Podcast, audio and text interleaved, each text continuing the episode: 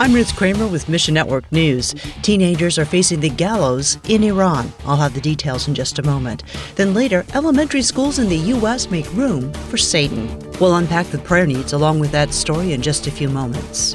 But we'll begin today in Iran, which is charging 16 people with espionage, including several teenagers, because they participated in the widespread protests. A 15 year old girl and eight women are among those who are waiting to learn their fates as a group set up to monitor the arrests.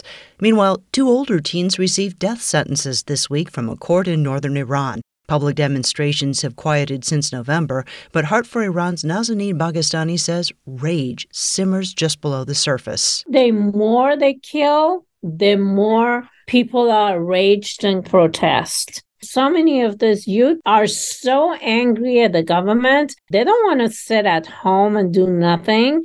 They're just screaming. People are so raged and so upset. The West increased pressure on Iran by rolling out new sanctions. However, I don't think the government is going to quiet down. They're going to raid more houses. They're going to hang more people the regime has to collapse, period. And it's going to happen sooner or later, six months, one year.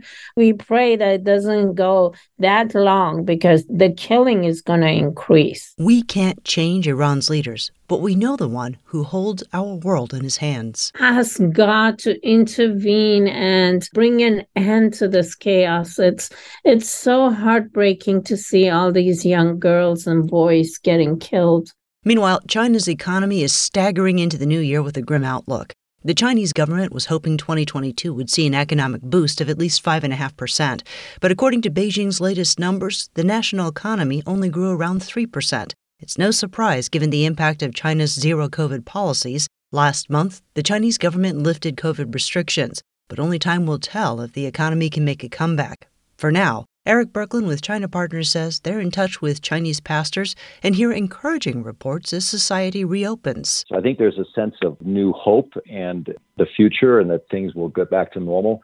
One pastor was saying, Yeah, we're going back to face to face services, which they hadn't been doing for months. Following strict COVID policies and lockdowns, the Chinese people need the perspective of hope in Jesus Christ. Many people who've lost their jobs and have become depressed. This is where the church can speak into that. Once travel to China reopens, China Partner plans to visit the Chinese pastors they've trained and equipped for ministry over the last two years. Please join them in praying for China. Most importantly, pray for faithfulness for the believers, especially the Christian leaders there, the church pastors and church leaders to stay strong, to stay faithful. And is a Satan Club coming to your school?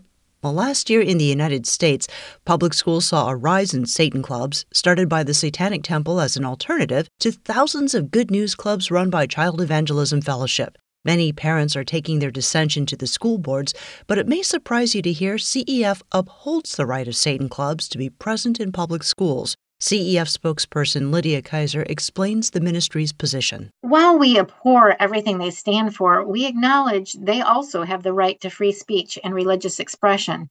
A SCOTUS ruling in 2001 clarified that equal access must be given to all clubs which are able to follow the school's rules in order to meet on school property after school.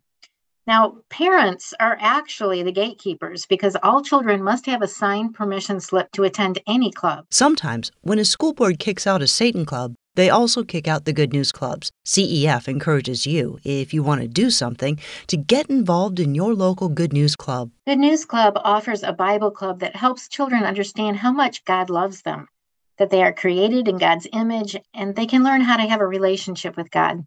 Thanks for listening to Mission Network News, a service of One Way Ministries. We're listener supported by people just like you. So by giving to Mission Network News, you enable us to keep the stories of God's kingdom coming. And together, the Great Commission happens. Look for links at missionnews.org. I'm Ruth Kramer.